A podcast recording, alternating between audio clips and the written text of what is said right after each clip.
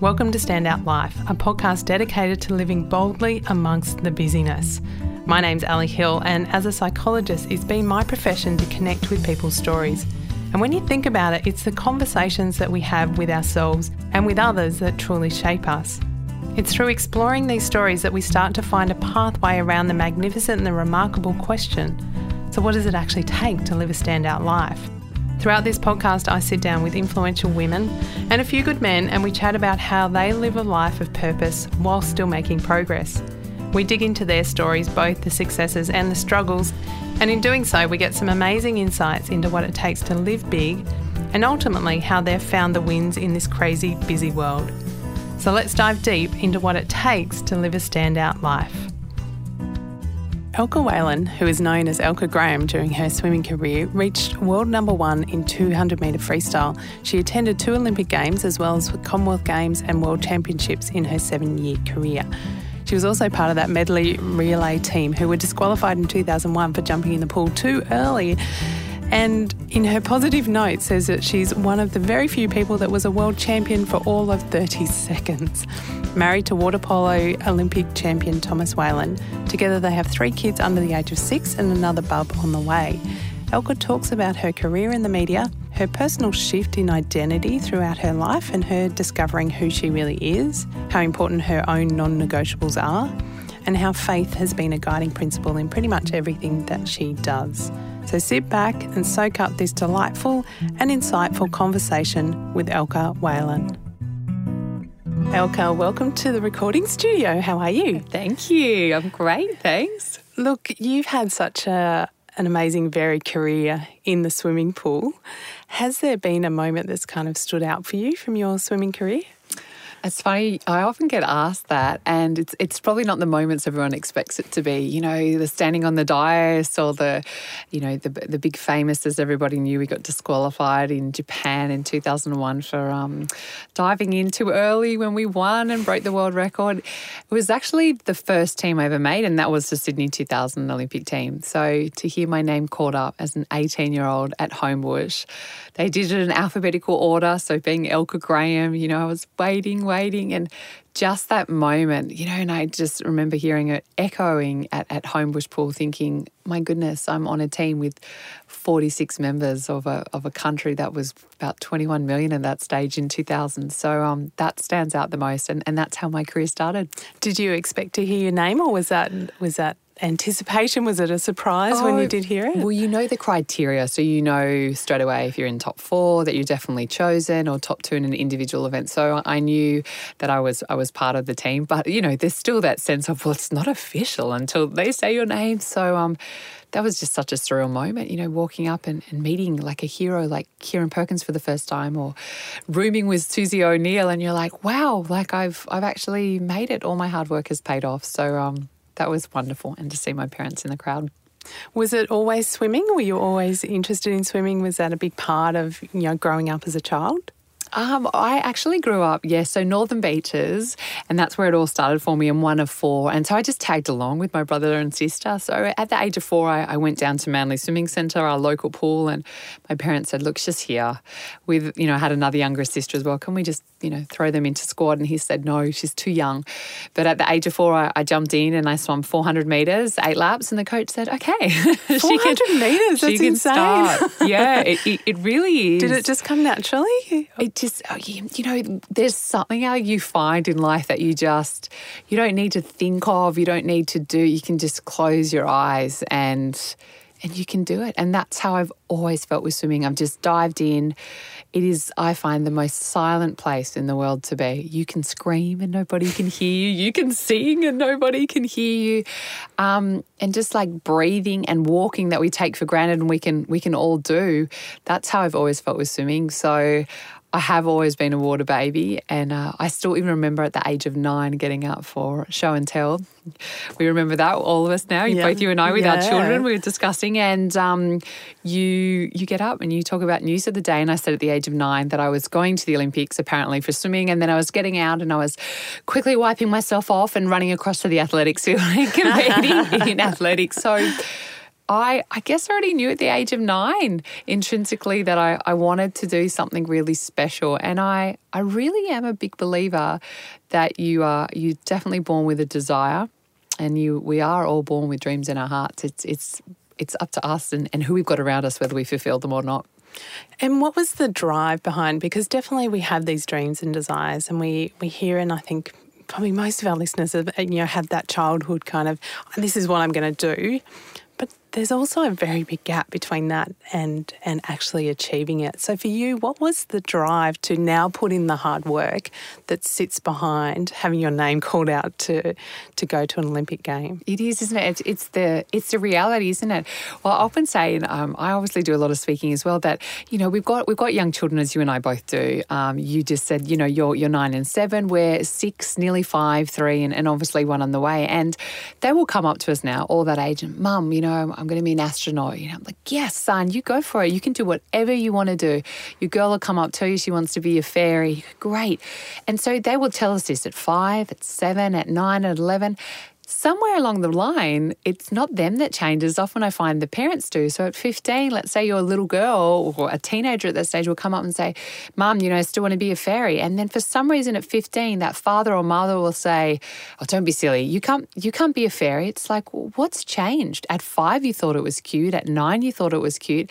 So all of a sudden sometimes we don't realize that I often say that the the most dangerous yet the most powerful tool that we will ever have in our entire life is our tongue. It has the ability to speak life over women, it has the ability to speak life over children, husbands, spouses, everyone. It also has the ability to tear them down. So, my, my dad and mum were wonderful like that.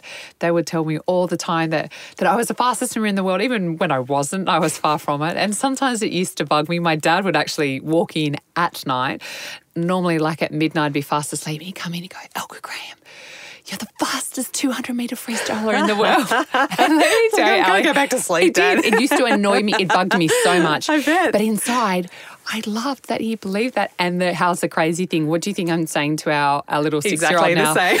well, I'm not saying she's the fastest swimmer. I just go in and I go, you're the best girl in the world, Nevada. I'm like, you're my best friend. You know, the same with both our boys and saying, you make sure that you call mommy every day, even when you're married. Like, it's like I'm brainwashing them now. Planting it in. Exactly. so um, I definitely think that reality to answer your question is, is having the right people around you, speaking life over the situation and, and declaring it. Because as we know, the biggest dream killer, the biggest fear killer is doubt. And that stops so many of us all the time. And you're so right. We look to the eyes of the people around us, and if they've got a slight inkling of doubt, it just feeds that internal. So, was your parents doing the same with your siblings? Because you're one of six, is that uh, right? Well, yeah, yeah. So, the yeah. six of us and, and, four siblings. Yeah. And here's the funny thing I was actually the least talented. Um, my younger sister was extremely talented, already winning national medals at the age of eight, and just was very decisive in this isn't for me. And I think that really hurt my parents. They're like, like, but you're you're number. But as we've also got to remember as well, we can't live our dreams as through through parents. You live a dream based on what a child wants to be, and and what you know what we now as adults want to be. Um, and I think one of the biggest things is often in life, you know, now as we grow up as women, and you go in for that pay rise, or you you walk in and you say, "This is my dream. This is my vision. This is why I think I want. You know, this is why I believe I, I can get this job promotion." As soon as someone who might just have a different title or different status to you might say, No, Ali, you know, what are, you, what are you doing thinking of writing a book? Suddenly I put a seed of doubt in you. And, but what, why is it, why have I stopped you if that's in your heart? And I think, you know, I don't think God puts dreams inside your heart to tease you. He puts them in there to, to absolutely ignite you with passion. So, what would you say? Because it's true, and we do have that, and, and, we can kind of hold the mirror up and go, "Oh yeah, actually, when when have we done that?" Yeah. Whether even if it's out of it comes from a place of love or it comes from a place of wanting to support people, but also wanting to be a bit realistic about what's what's possible, so that we don't then have to pick up the pieces of a dream that didn't quite happen. Uh, but what would be your suggestion to people who maybe do hear that doubt from others, how do we respond to that? How have you responded to that, Oh, I guess? And how many doubts have I had? Like a million. we all do. Let's be honest. I've never met anybody who says they've never had a doubt. And if they haven't, then they're either telling a big lie or they're massively egocentrical. And, uh, you know, I wonder how many friends and, and great people they've got around in their life. It's, it's those moments in the darkness when you're feeling overwhelmed and you are completely anxious and, and it, it's just everything just seems too much. And that's when a lot of people just make that decision in in a bad moment of I can't do this. Whereas I always say like your toughest times will always come at night. And that's when I find all my fears and my anxiety and my what am I doing trying to take on all of this? And courage comes with the sun. It really, really does. And it's sometimes, you know, that's where a male voice is really great or a really practical, realistic female is great. And you go, well, hold on. All right, Ali, what's what's the problem? Yeah. Elka, what's the problem? You Just go, to bed, have a sleep. yes, or break it down. You're like, Yeah. okay, well, I'm trying to get this book out. I'm working on this podcast. I'm setting up this platform. You're like, okay, great. So let's just tackle one thing at a time. It's almost that going back to the basics now of your left foot goes in front of your right, and then your right foot goes in front of your left. And I often think that when I'm running hills, and you know, you're like, as you're running, and you're like, I, I, I can't, I'm not going to get the whole way around. And you go, just put one foot in front of the other, and then the next, and the next, and before you know it, you've run an extra few kilometers. It's, it is those moments when you want to give up where I think it is just imperative to to have those right women and those right voices around you and and go right back to the beginning. Why have I started this? What's my purpose? And nothing easy is going to come from a comfort zone. Talk to the most successful. I mean, that's another story in itself. How do you define success? The most successful entrepreneurial business women in the world, and none of them have said to you, Oh, yeah, it's been like climbing a mountain. It's been so easy. no one has. They've told you their failures, and, and women are wanting to see that more. Gone are the 90s and the early 2000s where you're getting motivational speakers come up and go, Look at me, I'm so great. This is what I've achieved. Whereas when I get up now, yeah, I might touch for two seconds on, on an Olympic journey. People want to know what your struggles are and how you deal with it. And and one great lingo I have is how to do the juggle without the struggle. How how do we do life the best way that we can? Yeah, yeah. It's uh, it is that juggle and that that space and place. And um, I think you know, coming back even to your your swimming career, and uh, it's so interesting that that you know your sister was given the same platform, had the same kind of talents, the same capabilities, and and yet it wasn't something that you know she was passionate about by the sounds of it in terms of this is this is not really kind of me and i think what it speaks and probably for our listeners is to go just because you've got a skill and a talent if it's not lighting you up then it's okay to say no Yeah, beautifully put. And so for you was that actually um, was it then the combination of those two that there was a talent and a drive Yeah, I mean, isn't isn't that one of the hardest things to see when you, pardon me, when you see a, a woman or a man with such talent and they just look at you and they're like, yeah, but it's not my thing, and you might be doing it, and they like, you "Come know, on." and they exactly, and they could do it twenty Yeah. times better, but then you know, it's like if I if I offered you ten million dollars now to go train for the Olympics, you'd probably take it because you'd be like ten million, you know, great, but would you have the passion and would you go as far as you possibly could? Probably not because you're doing it for the wrong incentives. Yeah. Um, it's what I think about people that have a voice and who can sing because I can't. So Oh, oh my like- gosh, same. I mean, in the shower and out underneath I'll the water, I love it. that. oh, and they're just it's just incredible, and Yeah. something inside them just absolutely lights up. I. I've just I've just always loved swimming, and I, I remember my coach saying to me, you know, there are, there are people that are hard workers that'll get to the top because they really want it, and then you've got talent, and then you've got naturally talented, and then you have gifted. And if you have a gifted person in whatever skill or job or purpose they know what they want to do, and they work hard at it, and on top of that they're gifted, they are going to soar above so many other people. I've always been Ali stats related, so when I heard that Sydney 2000 was was announced. I just remember sitting down and realizing, okay, well, at the time there was nearly 21 million people in Australia, that every four years, 506 Australians get chosen for an Olympic Games, 10,000 of the world's best athletes come together, and 46 members from Australia alone get chosen to make an Olympic swim team. Out of that, 3% of a nation make a national team and 0.09 stand up on a dais. And I thought, I wanted to be part of that stat. Give me that stat. Yeah. I just um, the Olympics. See, that just ignited me. It didn't ignite my sister, but she's doing amazing things in her talents and gifts as well, and that's the biggest thing, isn't it? Finding your talent and gift, and then going with it. Yeah. What's it like in an Olympic vi- village? It's it's amazing. It's uh, it's like it's almost like a Disneyland for anyone that's been to Disneyland, or and if you haven't, then you you would have you would have seen a thousand pictures and videos. It's you walk in and you know everything's free, and you know it's it's certainly not five star, but you're going in and you're actually realizing, oh my gosh, you know Roger Federer just walked past me, or the American Dream Team just walked past me, or there's that world famous judo wrestler that nobody knows, or the boxers who have eaten an apple and then are skipping for half an hour because they have to weigh in the next day and they have to sweat it off. And you think, anytime you think your sport is tough, there's you know, someone else doing it tougher. Yeah. yeah. so it's amazing, and everybody is coming together to to grab only a certain amount of gold medals, the silver and bronze, and not everyone's going to get one. Yeah, yeah, yeah. And so your swimming career's had um, plenty of highs and a few interesting moments along the way. Yeah. You mentioned before the 2001 uh, that's kind of gone down in folklore, where you were on the relay team that won the world championship and uh, were known as the team that jumped in the pool. Tell me a bit about that. But see, that was a really great experience because uh, that's there's a defining moment in life that, that we will all have, and I think you have two choices in life. You, you know, we're sitting here now. We've both got great cups of water here, and I could just knock over this water jug now, and we could do two things. We could act on it or react on it. React would be, oh my goodness, like look at what's happened here. This is soaked. Or acting is like, oh shivers, that's a shame. We'll quickly wipe it up. Let's keep moving forward.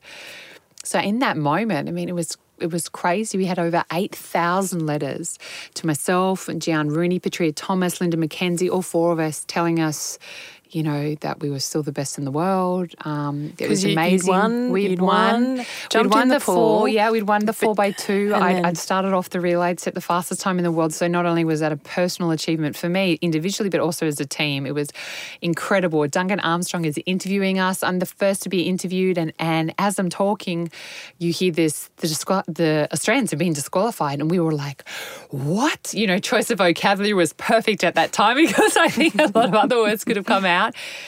And um, it was ridiculous because, you know, four of us had jumped in 0.09, which is faster than blinking your eyes too early. From the uh, There's a rule in swimming that you cannot jump in the water until all teams have finished swimming. And so it was absolutely crazy. But what was amazing about that was all these thousands of letters. You know, even Prime Minister at the time, John Howard, was incredible. There was this one letter, Ali, that said, um, I still remember it said, you are a disgrace to the nation. Um, you all need to to give up swimming. Um, you've shamed your country. It was this terrible, seething, scathing letter of just how pathetic we were. And I remember one of the girls in the team. Um, she really broke down and cried, and I took that piece of paper home and I thought, how how do I want to deal with this? And I blew it up to the size of my ceiling in my bedroom and I used it as motivation and I stuck it on my ceiling so that every morning for the next four years leading up to the next Olympics, when I woke up and it was raining, we trained in an outdoor pool, or it was freezing or cold, or I was sore and I didn't want to train, I'd just look at that and go, Do you know what? I'm not I'm not going to react to that. I'm going to act on it. Thank you. Because you've actually motivated me and you might have come out to actually tear us down, but from your letter, I'm just going to prove you wrong and just train harder and faster and be better. So that was a moment, and I think we all have life moments, whether it's not as an extreme as the world champs or an Olympics, but perhaps marriage is a really difficult time. Perhaps you're finding mothering a really good hard time, or perhaps there's this moment where you you don't know what your identity is. And I think they they are the moments where you have to keep moving forward as hard as it is and have those right people around you and choose to act on the situation rather than react and fall into a heap day after day after day. And and and we all will at some point we all will fall into a heap like, you know, what woman doesn't cry? I do lots. Mm. But it's then like, okay, courage comes with the sun. What a gift and a blessing it is to wake up the next day and to be able to stand on our feet and have lungs to be able to breathe clean air and, and live another great day. What a phenomenal response to that. I'm not sure I would be blowing up letters and putting them on my ceiling, but I, I really wish I knew who this person was because I actually want to thank them and it would probably infuriate them, infuriate them more. Another really standout point from that was all the teams, we stayed together at the same hotel. When we came in, we had drug tests, we had press conferences. So we were walking in tired, deflated, defeated, in shock, upset at 2 a.m. in the morning. And every single person in that food court in the hotel, from our competitors to different countries, all stood up silently when we were there and gave us a standing ovation. I mean, just saying that Yeah, now makes me tingles. tingles. Yeah. That was more than any medal could be seen on TV. And I often find they're the real life moments, the tough, grinding moments, like of you starting this incredible podcast series with amazing women and the dream that you've had of, you know, releasing a book. No one has seen the hard work that you are putting into, mm. you know, standing, standing out, standing up, you know, going for it, of the the tough moments that you've gone, I can't do this. And they, you know, how many have there Yeah. been for you? Yeah, absolutely, a ton. And when I think of even you know the listeners, it's it's that hard work that's done in the quiet zone. It's the hard work that, um, and you know what I love, and, and, you know I did get goosebumps thinking of you know that that food court. But I imagine they're the people who they've been in the trenches as well, in their own sport, in their own way, and can't help but go. Yeah, but for that could have been me. It could have been any of us. It could have been any of us at any point in time. And it's, it's how you flip it around as well. Like I often, people often want to talk about that story, and I say, well, I look at it in a different way. I I think a great experience. I'm one of four women in the world that has been a world record holder and a world championship uh, medalist for 30 seconds. like nobody else, you know. So that's how I just flipped it. Yeah. And I thought, well, there you go. I'm one of four, and super special and super exciting. Um, and you know, again, it's just how you see everything. Everyone always says you have the choice for the glass to be half empty or half full. I'm like, why can't it be overflowing? Why can't it be abundantly overflowing? And I'm not talking about, you know, I'm this annoying, upbeat, happy, positive, excited person all the time. Most of the time I am, but also, you know what? Why why can't we just keep speaking the best over each other? I feel that particularly as women and our country as well, we just we raise, we lift, we lift you up. And this incredible book you're doing, you know, stand out, you're amazing, you get all this huge success, everyone's following you, and then for some reason you get just a little bit too good and you you're seen on the paper a little bit too much and you're getting way too much traction and sponsors and all of a sudden it's like, do you know what? I don't like her hair or I don't like her watch or now let's start pulling her down. It's like, no. What is with our tall poppy syndrome where you look at the Americans? I remember seeing Michael Phelps in the crowd and, you know, 28 gold medals, my goodness. But even when he'd made his fifth gold medal, he was standing, we were next to them, he was standing with the American team. They were cheering, they were championing him on, and he was there going, I am the best. And they were all going back to him, Yes, you are. Whereas in Australia, Imagine if you stood up, you know, and you've got a bestseller with your book, and and you said that, all these girls would go, "Oh, be quiet," you know, Yeah, instead of going. "Oh my gosh, this is the inspiration I got from your book. This is what I I, I discerned from your podcast, and mm. just lifting you up. I want to be around you more." Yeah, yeah. So it sounds like the exposure to to other cultures, seeing how they they do it as well, also kind of drives and how can we challenge how we do that tall pop because it's so endemic in, in what we in what we do. And uh, I want to ask you some questions a bit later on about how we keep standing out and stepping up even amongst that that kind of busyness. So swimming career, you retired in am I getting it right, 2006? Yes, correct. What was the decision behind retirement? I retired in 2006. I still remember the day, May 16th. Um, there were three things that I really wanted to achieve in my swimming career, and that was to and obtain an Olympic medal, become a world record holder, and um, and and win a world championship medal. And it didn't matter if that took me 30 years, 20 years. Um, in this case, it took me seven years. And it took me seven years, and I was really, I was complete and I was ready.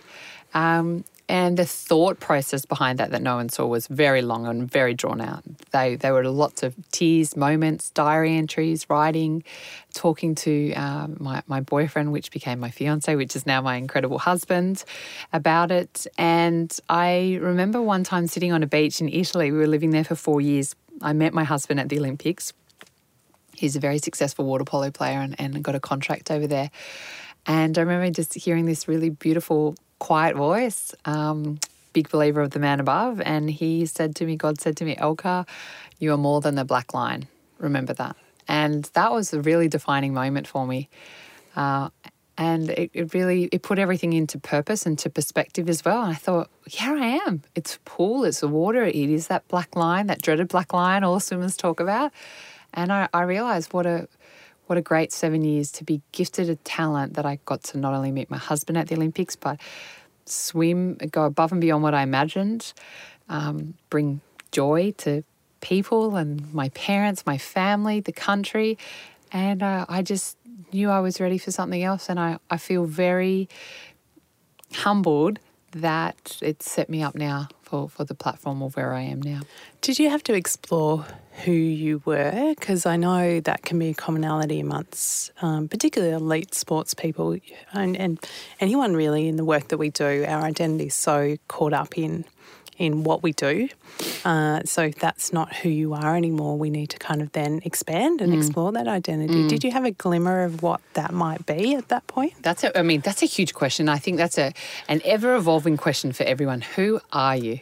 And I think that's where some of the biggest mistakes are made in life by by men and women because that we, we don't know who we are. And I think I don't think I've ever met a person or an honest person who've, who've known who they are from get go from day one, because we can disguise it very well by being decisive or being opinionated or just you know single minded, single focused.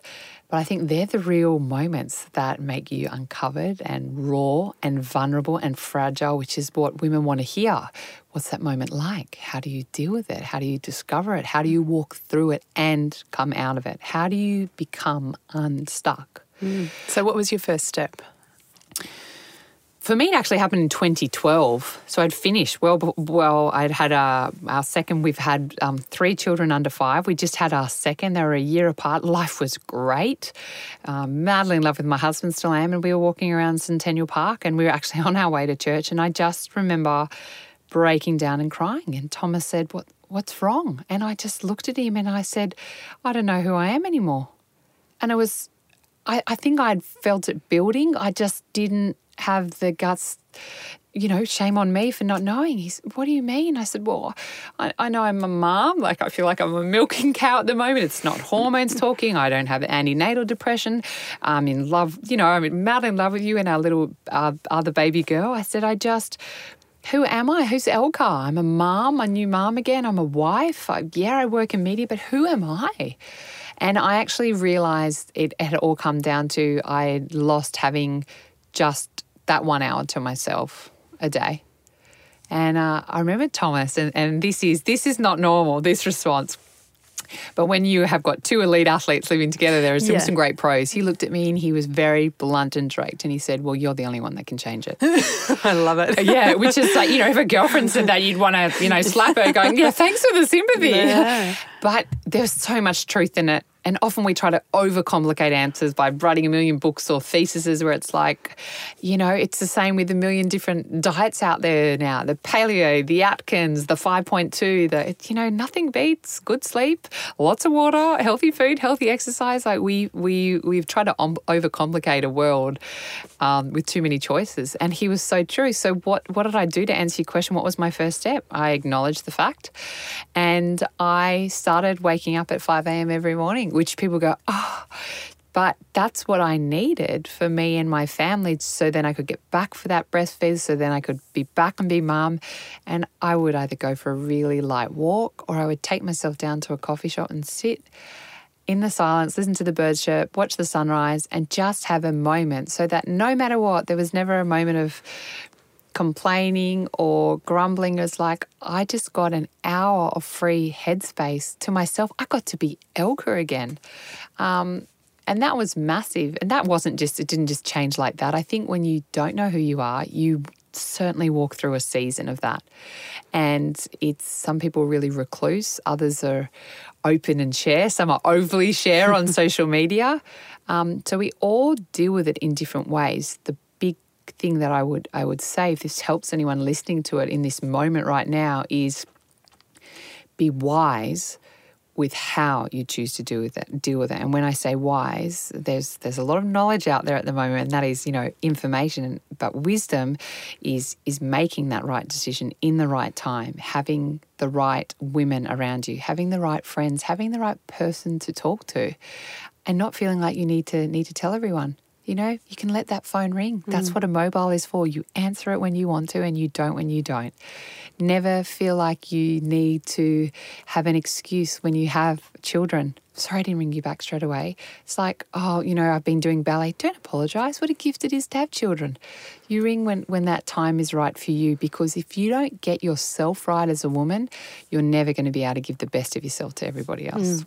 Have there been some of those connections where you've maybe had to let go because of they haven't been the right obviously without naming names or getting into, but they haven't been the right people. And, and I think giving ourselves permission to do that. Uh, dude, that's so funny. I've actually been walking through that this year where I've almost, I've, okay, I'll go out with her again, I'll go out with her again, and I leave, and I just, every time I get in the car, I either question myself or I feel flat, or it's like, you know, you meet those people and it's like, the best way I can explain it is it's like an electric socket that's just been pulled out and you've just lost your your energy and your happiness and you you feel heavy, you feel burdened down. Um, yeah, I, this year more than any, I've just had to be very intentional with my time.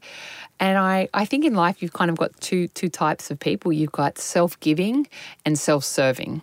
And, you know, I, I call a, a self serving person someone that just, you know, they purely want to help themselves. So every time you meet them, there's there's that other drama or something going on, or there's no, there's, it's never, it's never a two way.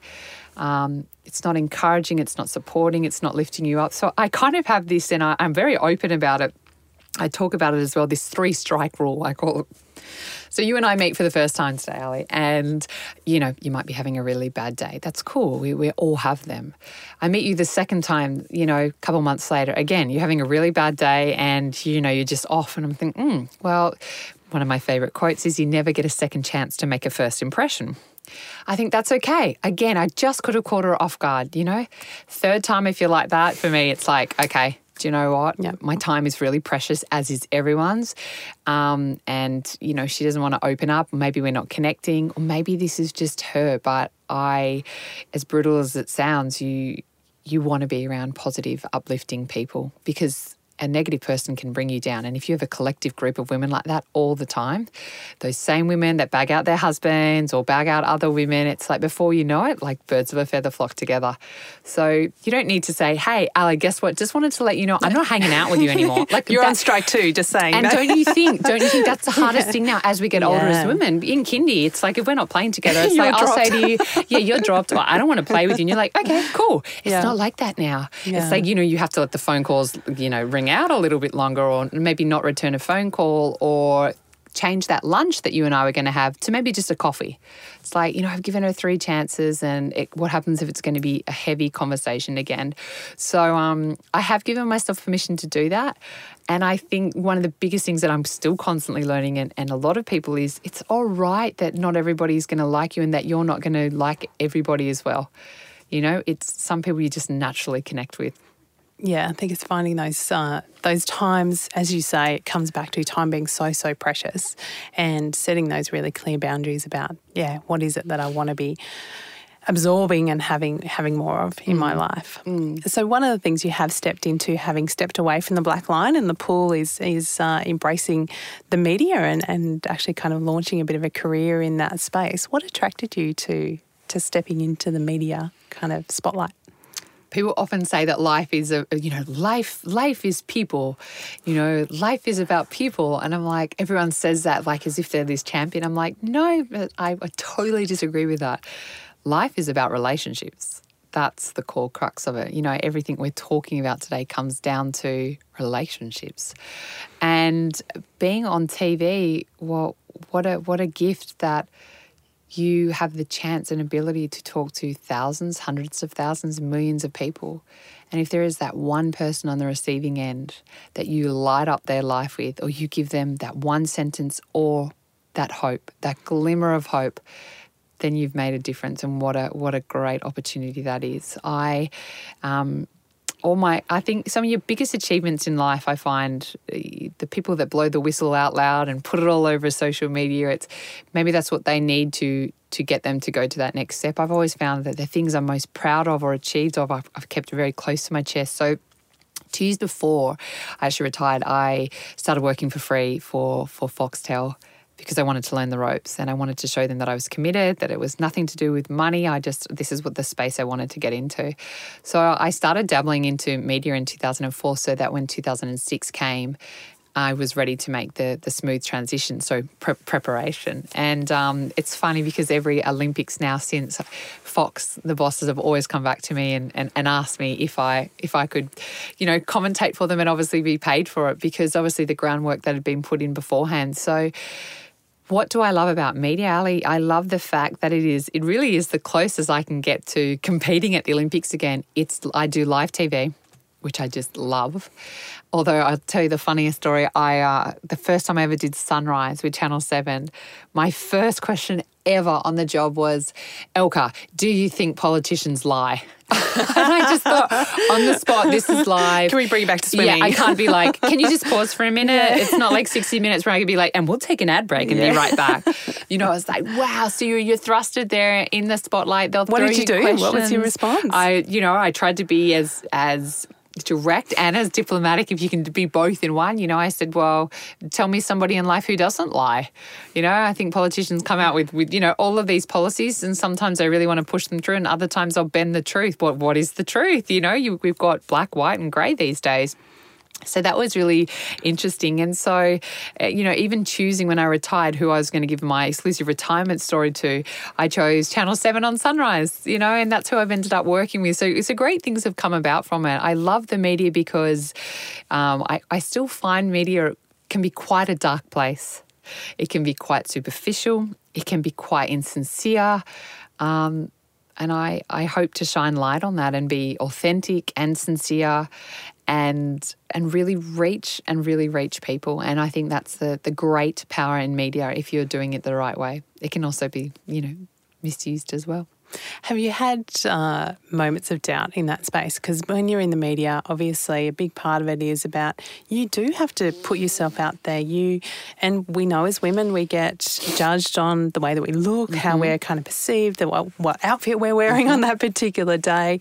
Um, how have you have you had those doubts around who am I anyway, and how have you dealt with that? Absolutely, you get you get lots from your hair is frizzy to my beautiful 90 year old grandma rings me up and tells me not to wear red lipstick because the only old ladies wear red lipstick. you know, you can laugh at that when it's a 92 year old. Uh, oh, you get some interesting comments. And that's what social media is these days. I think it's still an unanswered question. Is it a good thing? Is it a bad thing? It is giving people who might, whose opinions might not be valid, but it's giving them a voice. And so people can hide behind a screen now and go, oh, you know, your book was rotten or your book was amazing, you know, and but if you say to them, well, hey, let's have a coffee and talk about it, they'd be the first to like either not show up or not respond. Yeah, absolutely. There's been cracking times in what are we now? Like eight years has been doing media. And I will honestly say, probably the first four years, one of my biggest prayers every year would be like, God, you know, like, is this what I'm supposed to be doing still? You know, like, give me a sign, like, let a job come up or, you know, a great ambassador partnership come up. And I think I had that moment of, really? Is this what I'm meant to be doing? probably, honestly, for I'd say the first five years. Um, many doubts, many tears. Even, uh, you know, I can honestly say really bad decisions of things I said yes to. Yeah, sure, I'll do this. Or, um, you know, whereas now I can say that sometimes in life, you know, we're told, go for it, just say yes to everything you have more value and purpose in who you are of the things you choose to say no to more than you say yes to. So now I, I have the liberty and the freedom and, and also, I guess, the security in knowing who I am now of saying, no, this reality TV show is not for me. Or, yeah, that's great. Celebrity Apprentice got lots of money, but no, I know the way that you guys operate and it works behind the scenes. And no, I, I'm not going to do that. And often when you say that, they, you know, they can see there's actual intentional, well, she knows where she wants to go. Is that a muscle, saying no? Does it take practice to be able to say that? Yeah, I, absolutely. I think the first few times are hard. I mean, even last week, uh, something great came through, through with my management team, and for a really very, very well known brand, but it was something I would never put in my children's lunchbox. So it doesn't matter what you know what the price might be on it. It's like would I put this in my children's no? And what I want, I want to be known as being, you know, my yes be yes, and my no be no. And I always say to my husband, if someone offered me a billion dollars to front a, you know, me being on billboards everywhere smoking a cigarette, you know, my husband is funny. He'd look, yeah, but you could save a country with a billion dollars. and I said, think about I it. I said, but I'd be selling my soul. And it goes back to, you know, you're doing it all again for money, but it's not, you know, it's, you have to believe in what you're doing. Yeah. Exactly why you're starting this as well. You've got to believe in why you're doing it. Yeah. So clearly faith is a big driver in what you do and, and who you are and, and, and the way that you live your life. Has that uh, faith always been part of your life? Yeah, my my mum actually grew up Jewish, was Jewish, and my dad is Christian. So they they um, were amazing, and they they taught us both. There was never a blah blah, you know, uh, which is which was wonderful. They, and they've been very open, and you know, you choose your path. Um, and I you know, Sunday school around 15, you know, you drift away from church. You got better things to do. You got boys and the mall and the weekend shopping stuff. And then I actually remember running into a friend at 23 so, what I can clearly say with that, between the ages of 18 and 23, which was actually some of my most successful swimming, I can say now comfortably at my age that I did not like the person who I was at all, completely different to who I am now. And I ran into a, a, boy that I was captain with at school who was very Christian orientated and faith orientated, and he chose to take a different path. And as he was closing up one day at uh, KFC, a group of people came in to ask to use the bathroom. And when they came out, they held a gun to his head. And before they pulled the trigger, he said the last thought that went through his head was, Would God have been happy with the way I live my life? And that just hit me so hard because where I was at that moment in my life, I was, yeah, kind of believe, not really. I was very self serving. Um, average teenager, probably. Yeah, I mean, but I was 22. You know, yeah, I look yeah. now and I think maybe I'm harder on myself, but yeah. I just thought, ah, oh, there was just no wisdom about me. There had to be more, and that's what I think a lot of people think. What was my purpose? And um, so I walked myself back into church, and I've never, I've never left, and that's where my purpose comes from, knowing who I am in in Jesus, um, knowing what my yeses and my nos are and knowing that every that every single person in life has a gift and has a talent. We all do. There's no one here by accident or by mistake. And I love to encourage. That's just I love lifting I love lifting people up because you see so many incredible women who are gorgeous and beautiful and they've just been around the wrong people and I just want to shake them and go, You are amazing because you really, really are. Obviously, that passion is a is a big driver behind your current venture, which is Queenhood. Tell me a little bit about Queenhood. Well, yeah, you and I were just having a, a talk off air before, weren't we? It's exciting mm. when you you you're so passionate for for the space of women and, and growing them and talking real topics. I this has been in my heart since 2012. I remember being in the shower in, in 2015 in September, and I thought, what am I going to call this? You know, three years later, again, huge fear and doubt of never starting it one day I was saying to my husband, I'm going to do podcasts, I'm going to do books, I'm going to. Tom Thomas be, well, so when are you going to start it? When are you going to start it? And you know, as women, we find, we always find. Stop nagging me. Exactly. Well, I've just had our, we just had our third baby. Babe, I'm doing this, I'm doing this, I'm doing this, I'm doing this. But at some point, we also need to step up and go, increase your capacity. Yeah. Enlarge in your tent let's just make this happen. Um, and I remember our pastor saying something super great to my husband. He said, if you want to be a king, you can't hang around court gestures. And I thought that about a woman if we want to be a queen, if you want to be around someone that doesn't talk behind your back, that cares for you and doesn't compare, that lifts you up, that supports you, but that also tells you the truth. Hey, Ali, nah, might not agree with this, but this is where you're really good at. I want to be around queens. I want to be around women that are wiser than me. I want to give time to things that I believe in. Um, I want to be intentional with my time. I want to be intentional about who we let into our family home so that when they're meeting our children, they're just not dismissing them, but they're going down to their eye level and they're talking to them. And so I looked at this and I realized kind of between the age of 30 and 50, there are a lot of women who have walked through what I have. And so many women are walking through it now of how do you do the juggle without the struggle? What's my identity? And stop saying, I'm just a mum. Or my husband works and, you know, I just look after the house. It's like, no, no, you're so much more than that. So I launched at the beginning of September online content and also been running events because I love that's where I work. That's my space of, of you know being right there with women, talking to them, acknowledging their name, uh, and getting any every woman has a, an incredible story to share, and I have no no there's no celebrity status to it. There's none of that. And and that's the biggest disappointment. You're seeing all these magazines, who's most 25 most beautiful women. I mean, look at you, you're yeah. rolling your eyes. Well, like, they're oh not beautiful. God. No, well, there's no story behind it's, it. It's celebs, it's, but what is celebrities? Yeah. It's a person who is recognized for doing something that a talent was given to them. Uh, you know, I, I want to share real women, women who are really struggling in marriage right now women who, you know, behind doors are walking out like, hey, everything's really great. It's like, it's okay to say you're not okay, but having enough wisdom to talk about it on the right, the right forum mm. as well. Yeah, really powerful, and absolutely the conversations we need to have in the space. And this is exactly what you're doing, which yeah. is awesome. Like credit to you for for starting this, for getting great women to talking real topics. Like your amazing book stand out. Got given a copy today. Can't wait, wait to read it tonight. That's a leap of yeah. faith for you because you have two young children as well. What was your driving? I'm going to do this. Yeah. What was it? Oh, look, God love you. Um, this is my podcast. you know? No, but people want to hear this. This is your podcast. The, exactly. Yeah, you are the, the driver. Space is what it is. It's that safe space to say me too. That I've been through that too. I've got those doubts too. It's that safe space to go. I really want to have an ambition. I really want to step up, but I'm not sure how to do that. Um, and often we get told to do less, like, you know, just chill out. We're mm-hmm. so busy, just do less. And I don't think doing less is actually the answer. I think it's about doing the thing that and knowing who you are and stepping up into that space. So high five us. We're creating those spaces and having those conversations. And, and I think it's just showing up anyway, even when we're not sure, when we have no idea where this is going to go. In that uncertainty, it's just showing up. Oh, perfectly put. Yep, just show up. Exactly. Yeah. So I'm going to put it to you then. What are some of the things that you're struggling with at the moment? When you look ahead um, for the end of this year, early next year? What's what's some of those uncertainties that you can see ahead? That you oh, how am I going to do that? Well, I, I really I, am doing as much groundwork as I can now. So we've got a we've got a new little bubba coming in ten weeks, number four.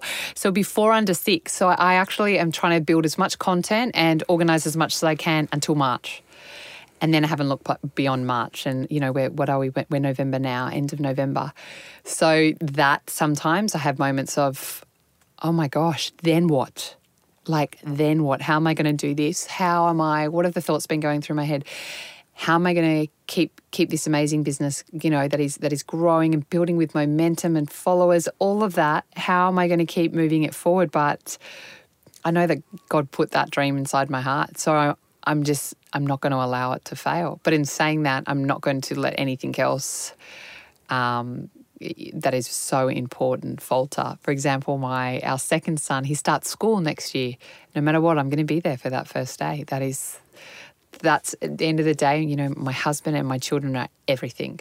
So I guess to answer that question is we we sit down at the beginning of every month, Thomas and I, and um, we block eight days off for our family.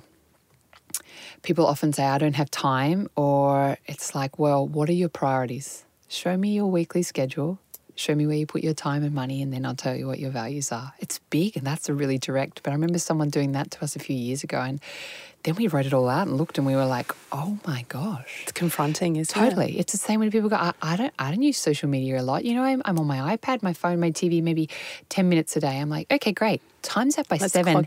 That's seventy minutes. Like that's an hour, or you know, there's there's so many different ways you can look at it. So we basically sit down and we prioritize so that family will always be first. Absolutely. So then if if you get in touch with me, you say, hey, can you do this? And I look at that day and that day is blocked out or that night, I'll say, hey, Ali, thanks so much. I'm actually committed that day. And that's how I answer it. It takes a lot of guts for somebody to write back going, really? What are you committed to? Yeah. but let me tell you, that's happened once. Yeah. And I thought, good on them for actually pushing it. Yeah. And I said, uh, right now I'm spending some time with my family. As soon as you say that, it shuts down. No one's ever going to come back and go, oh, really? Brush that. But it also can convict that person. Wow, good on her for having the guts to say she needs to. They can think whatever they want. They can think maybe I'm having trouble in my marriage or one of my. I really wouldn't. It wouldn't bother you me. You know what I find? I actually think what it does is it gives people permission to do the same for themselves. Oh, and that's it's what like, I'm hoping I'm it does. It, it, it, it does. So that's that first priority. So that just makes a world of difference. A, a big non-negotiable. I think also sitting down and having your non-negotiables. So you know when you answer that question, you ask that question. What are my biggest struggles? Is making sure I stick to my non-negotiables. What are yours? Exactly. So um, every Friday night I have date night with Thomas. Every Friday night. Uh, you know, obviously apart from if I'm, you know, one of us is sick or, but we will always just the two of us do something on a Friday night. The second question people ask, yeah, but how, who do you get to look after the kids? Or that must be expensive. Great question sometimes our parents other times we'll have a great a great babysitter but you know if we're only doing it two hours that's where we've chosen to invest money for two hours for us to have time together. It doesn't mean we're always going out spending hundreds of dollars of dinner. We've gone bowling together. We've walked around the block together. We've gone to the gym together. That's one thing i really miss you know going working out with my husband. Um, little things like that because i remember when we had our first child the midwife looked at us. She'd had six children happily married for 40 years. So she she had authority about what what she was saying. And she passed us, our, our first baby girl, and she said to me and Thomas, This child will change your life forever. But remember this it was always you and Thomas first. And that was so powerful. So, um, you know, my marriage flourishes because I I put time time into it. Doesn't mean to say the last nine years have been totally roses, but Thomas Thomas is my best friend. So it's making sure that I don't um, waver at all on my non-negotiables. The time with the children as well, and then also exactly what we were talking about before. Then having the guts to go, oh, I really want to go to this that Ali's putting on, but I promised just going, sometimes we, we can't do everything, and that's okay. We have 86,400 seconds in a day. We just have to use them the best way we can. Yeah. Coming back to that for you. Yeah. So, the name of this podcast is called Standout Life. Love it. When I give that term to you, what does it mean for you to live a standout life? To be different, to choose the road less travelled. Everyone always goes right, go left.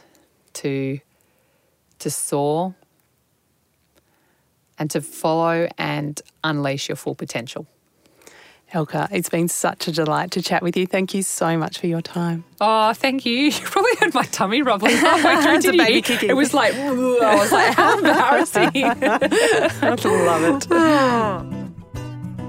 If you've enjoyed today's episode, then there's every chance that you might also enjoy reading a copy of my book called Stand Out A Real World Guide to Get Clear, Find Purpose, and Become the Boss of Busy. You can grab a copy by heading to my website www.alisonhill.com.au. If you liked what you heard in this episode, I'd love it if you could take a few moments, pop over to iTunes, and give this podcast a quick rating so that we can continue to share these conversations with people around the world. As always, I'm Ali Hill, and this is Standout Life.